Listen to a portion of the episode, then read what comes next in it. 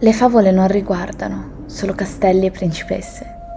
Rappresentano tutti i desideri che vuoi appagare e il coraggio di lottare per le cose in cui credi. Questa però forse sì, almeno più delle altre.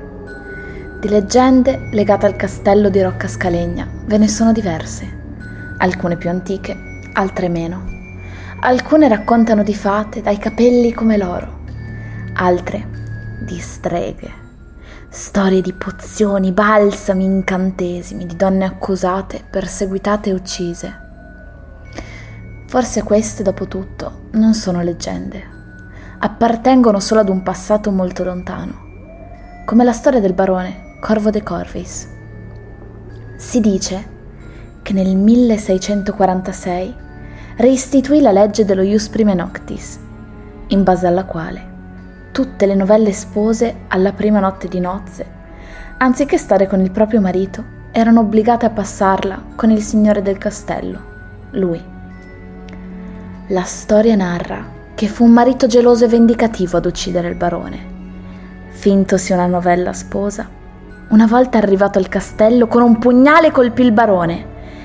Si racconta che il signore claudicante ferito tentò la fuga imbrattando di sangue il castello, macchiando in modo indelebile una parte della torre con la sua impronta.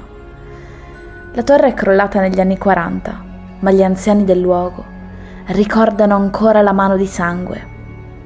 Quella macchia che se si provava a rimuovere affiorava ancora e ancora.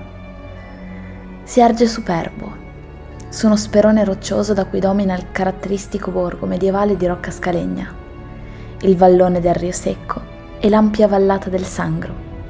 L'origine del castello è probabilmente legata ai Longobardi, che intorno al V-VI secolo fortificarono la rocca. Successivamente passò sotto gli Svevi, gli Angioini e gli Aragonesi, e man mano la struttura assunse un aspetto più elaborato, invecchiando, come il vino buono. La fortezza ha una pianta irregolare, si adagia su un letto di pietra prendendone le forme come due amanti che dopo l'amplesso se ne stanno immobili, i corpi in un intreccio in cui si perdono i propri confini scoprendoli in quelli dell'altro. Al castello si accede solo salendo una lunga gradinata che conduce al ponte levatoio e quindi al portone, di rovere massiccio. Entro nel vestibolo, che ha il pavimento in mattoni, disposti a spina di pesce. C'è la torre di sentinella, la vedo senza nemmeno dover guardare.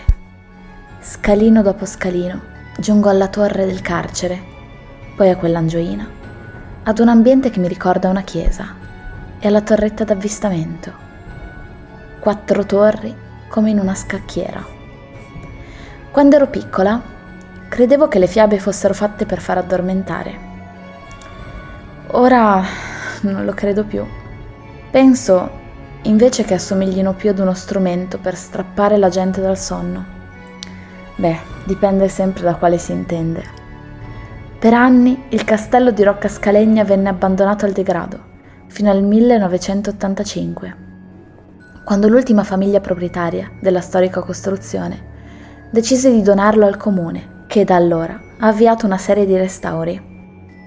Non si sa come sia andata a finire la storia che vi ho raccontato è verosimile che la novella sposa si sia tagliata i capelli e abbia deciso di andarsene col drago piuttosto che a cavallo, fuggendo dai ricordi infelici e garantendo al marito assassino e al barone lussurioso la fama che si meritavano.